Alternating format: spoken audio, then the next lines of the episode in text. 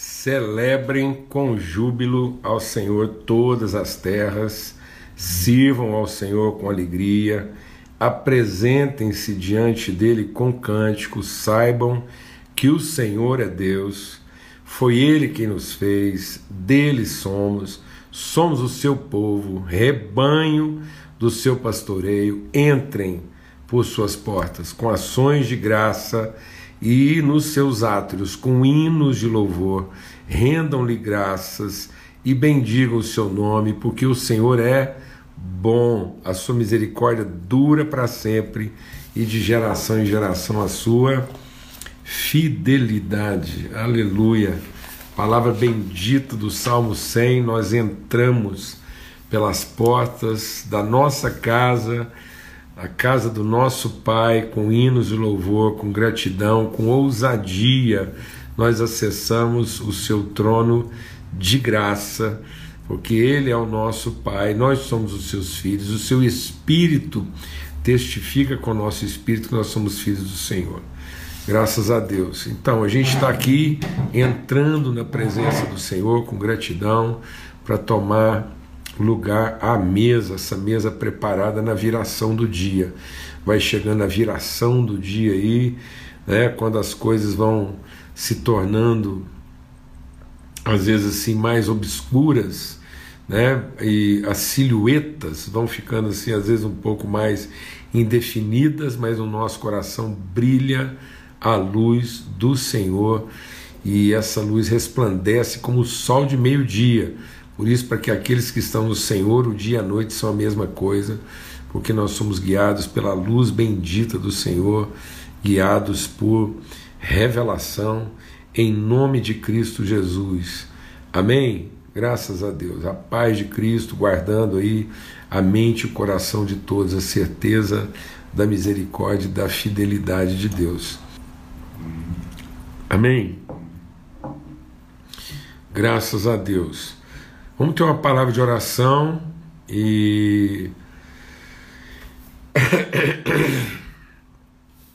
Vamos buscar realmente assim é, a direção de Deus aí para esse tempo que a gente vai estar compartilhando aqui hoje. Hoje a gente segue nessa reflexão aí da carta aos Hebreus, no capítulo 9, palavra assim poderosa aqui no capítulo 9 de Hebreus Sabe, amados, assim, olha, um texto para a gente ler, reler, meditar, isso aqui é meditação constante. Então, sabe aquelas coisas assim que, que é, é, é como água mesmo, né? Você, você tomar todo dia. Então, é, esse, essa carta aos Hebreus, ela é, ela é tão essencial assim na formação de uma fé saudável, né? E então, é, porque ela, ela vai ela vai elucidando. A carta aos Hebreus ela, ela é, é muito forte no sentido assim é, da transição daquilo que são os elementos é, referentes do passado, pedagógicos, para aquilo que é o absoluto revelado em Cristo Jesus. Porque ela vai elucidando, no sentido, ela vai, essa carta vai trazendo luz sobre o, o que, que é o papel das formas, o que, que é o lugar dos ritos, né, das práticas devocionais, para que a gente não coloque nessas coisas nenhum tipo de expectativa né, de eficácia. Então, é, as, as nossas estruturas, nossas metodologias, nossos ritos, nossas instituições humanas, elas têm uma eficiência com quanto é, pedagogia, com quanto ilustração, com quanto figura. Então a figura tem que ser eficiente, mas o valor é que é eficaz. Então às vezes não adianta a gente ter uma, uma eficiência, uma estrutura que é muito eficiente, muito bem montada, uma metodologia muito bem testada e, e que é eficiente mas se ela não está produzindo a devida revelação, a devida elucidação. Então, tudo que Deus está aqui dizendo que envelheceu, que foi substituído, né? desculpa, na plena revelação de Cristo, são coisas que ele mesmo estabeleceu. Então a gente diria, bom, então Deus está se contradizendo, porque ele estabeleceu quem orientou essas práticas, quem que orientou esses modelos, quem orientou essas referências. Mas isso é um modelo, não é o, não é, não é o absoluto. É, na engenharia, a gente, como a gente tem essa, essa, essa prática né, da construção civil, é, é, é, é, o, é, é o equivalente do projeto ou de uma maquete.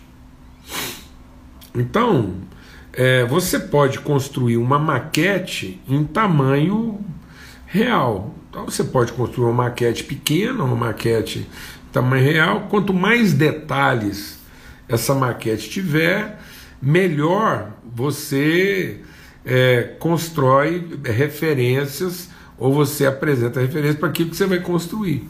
Mas você não vai morar na maquete. Não é na maquete que você vai habitar. Então a maquete é uma figura, é um quadro, é um, é um cenário que aponta. Então tudo na nossa vida, em termos dessas estruturas, das formas, as formas, por isso que é a multiforme sabedoria de Deus. Então nós temos que ter essa liberdade de lidar com as formas como, como, é, é, como é, expressões eficientes, mas a eficácia está na revelação, naquilo que o Espírito constrói dentro da nossa consciência, do nosso entendimento. Amém? Então é muito bom se a gente for voltando, porque é isso que o texto aos Hebreus está dizendo. Tendo Deus outrora falado, agora nos falou. Né? E então, a, a, como a gente sempre usa essa referência aqui, a gente sempre trabalhou. Quando você chama um filho para é, um serviço, você não está é, na expectativa do serviço que ele vai prestar, mas da pessoa que ele vai se tornar. Então, o trabalho na vida de um filho é diferente do trabalho na vida de um servo. O servo no trabalho, ele trabalha com. Isso eu não estou dizendo nada que não está lá na palavra de Deus revelada aqui. Então, Romanos diz que o trabalho na vida do servo pretende a remuneração, a subsistência. Então, o servo trabalha pelo salário, pela recompensa, pelo que ele vai receber. O filho trabalha para desenvolver a consciência de quem ele é ou seja, para que ele tenha mais responsabilidade e propriedade no sentido de entendimento do que já lhe pertence. Então o filho não trabalha para ter o direito de possuir. O filho trabalha para ter consciência do propósito e, e do, do destino e da responsabilidade daquilo que já lhe pertence. Você vê que essa era a crise do filho mais velho o filho mais velho pensava ainda como um escravo. Ele diz: Eu fiz tudo certo, fiz a coisa certa, o senhor nunca sacrificou um bode, um cabrito, causa de mim, para me gastar com meus amigos. E o pai fala para ele assim: Escuta, mas antes mesmo de você fazer qualquer coisa, tudo já era seu. Então, é, essa é a diferença. Por isso que ele diz: ele não destinou isso a servos. Os servos são é, agentes ministradores, são espíritos ministradores a nosso favor. Mas nós somos a família de Deus, os filhos a, que ele gerou através do seu primogênito. Então ele era unigênito, ele entregou seu espírito para formar uma família. E aí, às vezes, nós vamos partilhar né, o serviço o ambiente do serviço com os servos, mas não para merecer algum tipo de recompensa ou oferir algum tipo de direito, garantir algum tipo de direito, mas para aprender a ter responsabilidade e principalmente para entender o propósito e o destino da nossa própria vida, aquilo que Deus quer revelar. Para isso que a gente então ensina os filhos a respeito do trabalho, tá bom? E aí o texto vai né, desenvolvendo sobre isso e, e é, fala sobre o sacerdócio de Cristo, por isso que a palavra de Deus diz aqui na carta aos Hebreus, no capítulo 8, antes da gente orar aqui, ele diz: olha, então esse sacerdócio ele é para conceder, é o sacerdócio segundo a ordem de Melquisedeque. O que, que é essa ordem? É uma ordem anterior ao direito. Então, a, o ministério de Cristo é uma ordem né, de graça, de dádiva, e não de mérito. Então, Jesus não é sacerdote de um direito, ele é ministro de uma natureza e não sacerdote de um direito. Então, não é segundo o direito é, hereditário, no sentido assim de é, hierárquico. Não ele, não, ele não recebe isso como herdeiro de uma estrutura. Ele é sacerdócio como herdeiro de uma natureza. Hum. É tão forte isso, a gente tinha que levar isso assim tão profundamente. Estou falando aqui agora a pastores, pastoras, homens, mulheres, líderes, gente vocacionada. Nós somos sacerdócio real, nação santa. Então, a, a natureza do nosso sacerdócio não é segundo uma hierarquia, uma estrutura, uma legalidade institucional o nosso sacerdócio é verdadeiro se ele for fruto de uma consciência, de uma vocação, de um compromisso espiritual. Por isso que o reconhecimento humano ele pode facilitar ou dificultar, mas nunca impedir. Então ninguém estará impedido do seu exercício vocacional, porque ele é segundo uma vocação eterna, uma dádiva uma, uma graça concedida, porque é da ordem de Melquisedeque. Por isso que Jesus, se ele estivesse aqui, ele não ia exercer seu sacerdócio com base num direito, né? mas ele exerceria o seu sacerdócio com base naquilo que é a sua natureza, sua consciência de identidade e vocação como filho. Então, todos os filhos são ministros, são sacerdotes. Nós somos uma nação santa, um povo de propriedade exclusiva de Deus. Nós somos sacerdócio real, nação santa. Amém? Graças a Deus. Então a gente vai ter uma palavra de oração agora. Vamos tirar momentaneamente os comentários. Vamos orar aqui e vamos seguir no capítulo 9 da carta aos Hebreus. Pai, muito obrigado. Obrigado pelo teu amor, obrigado mesmo assim tua bondade, a tua misericórdia, a tua fidelidade. O Senhor nos conheceu, o Senhor nos formou, nos conheceu, nos chamou, nos justificou e nos glorificou. O Senhor, o Senhor transmitiu, o Senhor estabeleceu, o Senhor, o Senhor nos gerou segundo a semente incorruptível do teu espírito, conforme a tua palavra colocada em nós. Essa palavra germinou Ó oh Deus, como semente de eternidade, o teu Espírito testifica, ele confirma, ele cela. Por isso que todos que creem e estão firmados nessa consciência que fomos predestinados, nós fomos designados para sermos filhos do Senhor, têm a convicção de que nós somos também agora selados no Espírito Santo da promessa. Esse Espírito vem como promessa sobre os teus filhos. O Senhor concederia o teu Espírito para iluminar o nosso entendimento, para que nós pudéssemos cumprir o seu propósito eterno de sermos os filhos e as filhas que o Senhor separou desde a eternidade para encher a terra com a sua glória, conforme o unigênito do Pai. Nós vimos a sua glória conforme o unigênito, ela foi transmitida a nós como primogênito de muitos filhos, por isso com o rosto descoberto. Nós somos transformados de glória em glória. A glória do Senhor e a glória do Senhor de glória em glória, nós vamos sendo transformados na perfeita e absoluta imagem de quem o Senhor é. No nome de Cristo Jesus, o Senhor. Amém e amém. Graças a Deus. Graças a Deus. Então, tá vendo? E aí, Deus não está entrando em contradição. A primeira ela tinha preceitos. Presta atenção. O que que o que lugar o culto ao divino deve ocupar na nossa vida? ele não pode, o culto da divindade é uma prática eficiente, mas não é em si eficaz na transformação da consciência. Então, como prática, é bendito, é. Então ele está dizendo aqui, ó, a primeira aliança também tinha preceitos de culto divino, conforme um santuário terrestre. E olha que palavra essencial para os dias de hoje.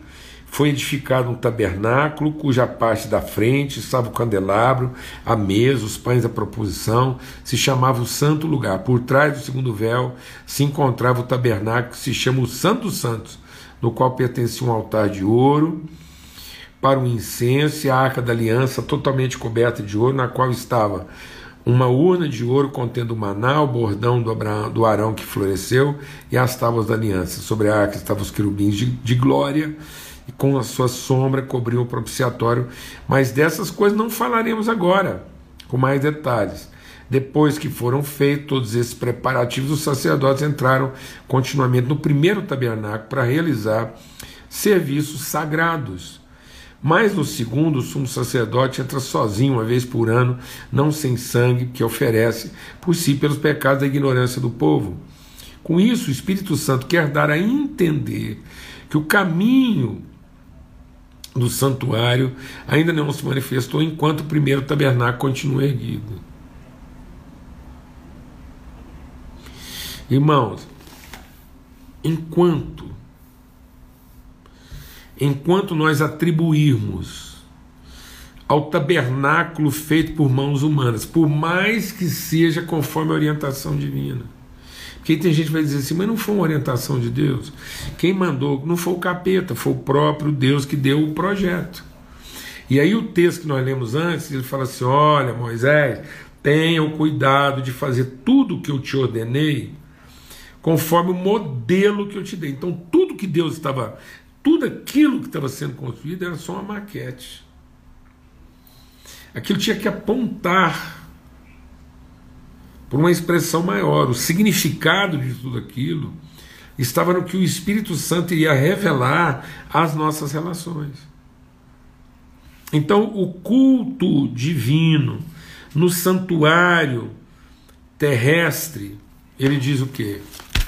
O culto ao divino no santuário terrestre, ele diz o quê? Dá a entender que o caminho, enquanto o primeiro tabernáculo continua erguido, isso é uma parábola. Todas essas coisas são parábola para a época o quê? Presente, para agora. Essa época presente está valendo. No dia que essa carta está sendo escrita, está valendo agora. Essa é a época presente. É uma parábola na qual se oferecem dons e sacrifícios. Então, beleza. O culto ao divino no tabernáculo terrestre se oferecem dons e sacrifícios? Oferece. Então você vai lá e tem o exercício dos dons. Um tem dom para uma coisa, para outra. Ensino, é palavra, cura, louvor, o que for, os dons. Então a gente exercita esses dons. A gente faz ofertas e sacrifícios lá de toda ordem. E ele diz assim: embora esse, no que diz respeito à consciência, sejam ineficazes para aperfeiçoar aquele que presta o culto. Então, irmãos, está aqui, está escrito. O culto divino no tabernáculo terrestre, tá bom? O culto divino no tabernáculo terrestre.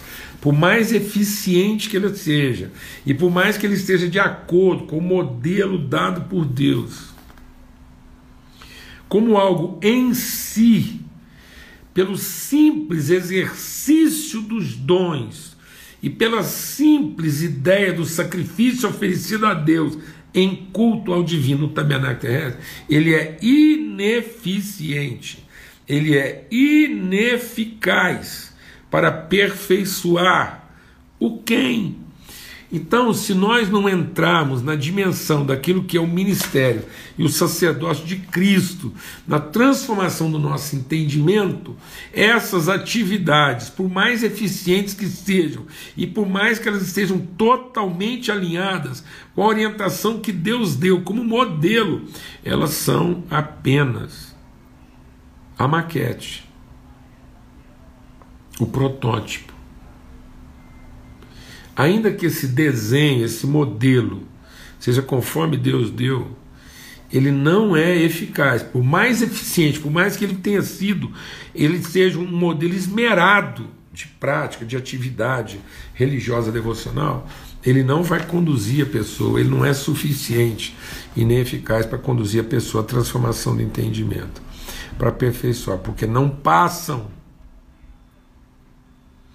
de ordenanças da carne baseadas somente comida, bebida, cerimônias de purificação impostas até o tempo oportuno da reforma. Meu Deus! Meu Deus, assim, tá aqui, ué. Então, uma série de ordenanças, uma agenda bem estabelecida, uma pauta, uma regulação, um controle, uma metodologia, uma estrutura, uma, um conjunto de, de, de, de dogmas doutrinários, institucionais, essas, essas não passam de, de uma ordem. Então, uma, um padrão comportamental bem definido, ainda que ele tenha sido dado pelo próprio Deus, Deus está dizendo isso. Quem deu a lei fui eu. Mas a lei nunca foi eficaz para aperfeiçoar e transformar o entendimento de ninguém, não.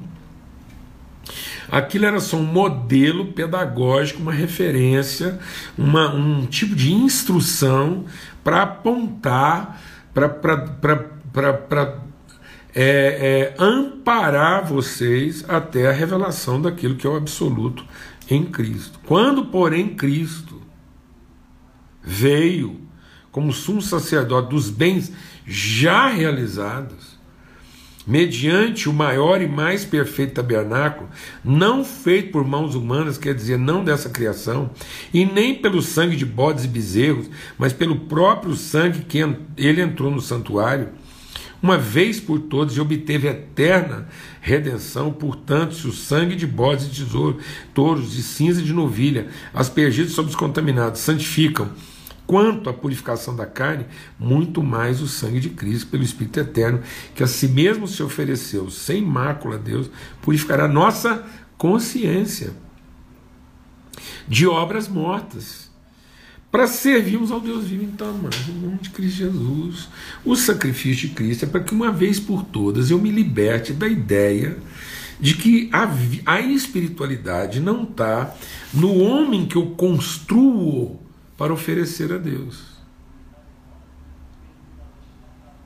mas no homem que Deus criou para revelar para nós. Então a verdadeira espiritualidade não está num, num, padrão comportamental fruto do meu esforço, meu sacrifício humano, na expectativa de que Deus tenha a, a, a culpa, a responsabilidade, a obrigação de, de, de abençoar. Isso foi Caim, amados. E isso está causando desapontamento. Na medida em que esses esforços humanos, litúrgicos, ritualistas, a partir de elaborações e construções humanas, como Babel, vamos levantar uma torre, porque se a gente construir essa torre e através dela a gente conseguir tocar Deus, ele vai nos perpetuar, ele vai garantir, ele vai nos manter, ele vai, ele vai nos proteger de tudo. Isso gera uma frustração, porque isso é ideia de um, de um Lúcifer, de um empregado frustrado. Então, essa construção partiu de alguém que era excelente na execução de uma ordem dada, e porque ele era excelente na execução da ordem dada, ele concluiu que deveria merecer alguma coisa mais do que aquilo que estava sendo conferido a ele, e ele concluiu um direito que ele não tinha, nunca teve e que ele nunca teria através de serviço. Agora ele vem querer transmitir essa forma de pensamento para nós. E a partir das coisas que, que o próprio Deus estabeleceu para ser o que? Uma coisa passageira, transitória, temporária, até que o nosso entendimento seja transformado na revelação daquilo que é o absoluto. Então, a verdadeira espiritualidade não é o que eu construo com meu esforço. A verdadeira espiritualidade, ela não está amparada por um rito de, de culto da divindade num determinado endereço e local que nós construímos para que Deus venha ao que nós construímos. Não, amados. A espiritualidade não é Deus vir ao que nós construímos, é a gente entrar no que Deus construiu.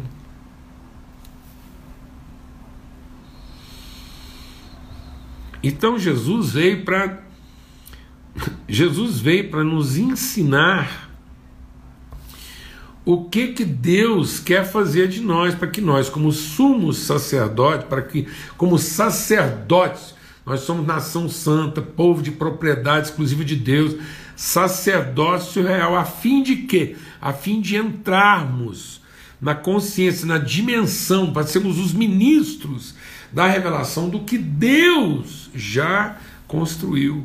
Então nós somos sacerdotes do, do, do templo da eternidade, que é o que ele está falando aqui. Ele é sacerdote daquele que é. Ele é sacerdote do que? Do santuário eterno. Né? Para que agora a gente se livre dessas obras mortas para que a gente, de sã consciência, sã no sentido de limpa, saudável, a gente possa servir ao Deus vivo naquilo que é o propósito eterno dele para a nossa vida e não querer que Deus nos sirva abençoando nossos propósitos e intenções terrenas. Porque é isso que a gente está fazendo, a gente está.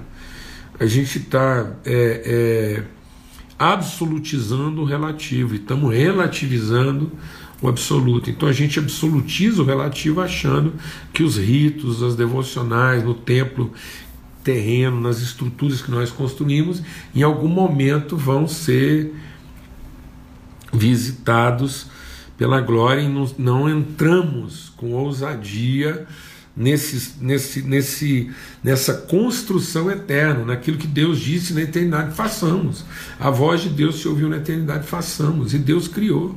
E agora nós entramos. Então, não é o homem que nós erigimos para apresentar a Deus, mas é o homem que Deus modela, que Deus molda, que Deus manipula no sentido de de modelar com as próprias mãos esse homem que as mãos de Deus modelam para que ele seja a expressão visível de quem ele é. Então, não é um homem produzindo uma visão de si para que Deus habite o homem que nós construímos. Não, amados. É para que nós materializemos o homem que Deus criou. Não é para que Deus habite o homem que nós construímos. Deus não habita templos feitos por mãos humanas. Então está aí uma ótima oportunidade da gente entender isso. Nós estamos aproveitando esse tempo de sacrifício do entendimento em que as nossas elaborações humanas estão sendo totalmente confrontadas para nos libertarmos das construções humanas e experimentarmos de maneira livre as revelações divinas, nos tornando a encarnação do homem que Deus quer formar, ou de novo nós estamos à espera de retomar nossas construções e esforços humanos na expectativa de que Deus venha habitá-los. Então, é, e ele então vai concluir, a gente quer concluir aqui, porque o horário está já bem avançado. Era necessário, portanto, verso 23, que as figuras das coisas que estão nos céus fossem purificadas com tais sacrifícios. Para as próprias coisas celestiais requerem sacrifícios superiores àqueles. Porque Cristo não entrou em santuário feito por mãos humanas figura do verdadeiro santuário. Então, tudo que a gente elabora aqui é só uma figura. nunca vai ser definitivo. Porém, no próprio céu, ele entrou naquilo que é o, o eterno. E é nessa dimensão que a gente tem que entrar, para que, à luz da revelação de Deus, a gente possa ser ministro dessa realidade revelada para comparecer agora por nós diante de Deus. Ele não entrou para oferecer a si mesmo muitas vezes, como o sacerdote entra todos os anos no Santo dos Santos com sangue alheio. Se fosse assim, ele precisaria ter sofrido muitas vezes desde a fundação do mundo. E muitas vezes é isso que nós estamos tentando. Na tentativa de que Cristo salve nossas construções humanas, nós estamos o submetendo a vários sacrifícios e não entendendo que ele se sacrificou de uma única vez né, para fazer com que a gente entre nessa dimensão. Então, deixa o Espírito de Deus ministrar algo ao nosso coração. Não são nossos sacrifícios, mas é segundo o sacrifício. Então, de uma vez por todas, eu tenho que entrar na dimensão do que Cristo estava sacrificando de uma vez por todas para encerrar esse período temporário, esse período das coisas passageiras, do nosso esforço em favor das coisas temporais, para revelar a nós de uma vez por todas a dimensão das coisas eternas, para que a gente possa, com perfeita liberdade, cumprir o propósito da nossa vida em plena comunhão com o Deus que vive e é o Deus das coisas vivas e não das coisas mortas. Amém? Em nome de Cristo Jesus, o Senhor, alegria, alegria, alegria, gratidão por estar compartilhando tudo isso com essa família. E amanhã, se Deus quiser, a gente retoma. Por favor, em nome de Cristo Jesus, vai, medita de novo lá, principalmente capítulo 8 e 9 e de novo e de novo, para que isso possa realmente lavar o nosso entendimento para a plena revelação daquilo que Deus quer é, manifestar através de nós. Amém? Forte abraço a todos, fica na paz, até amanhã, se Deus quiser.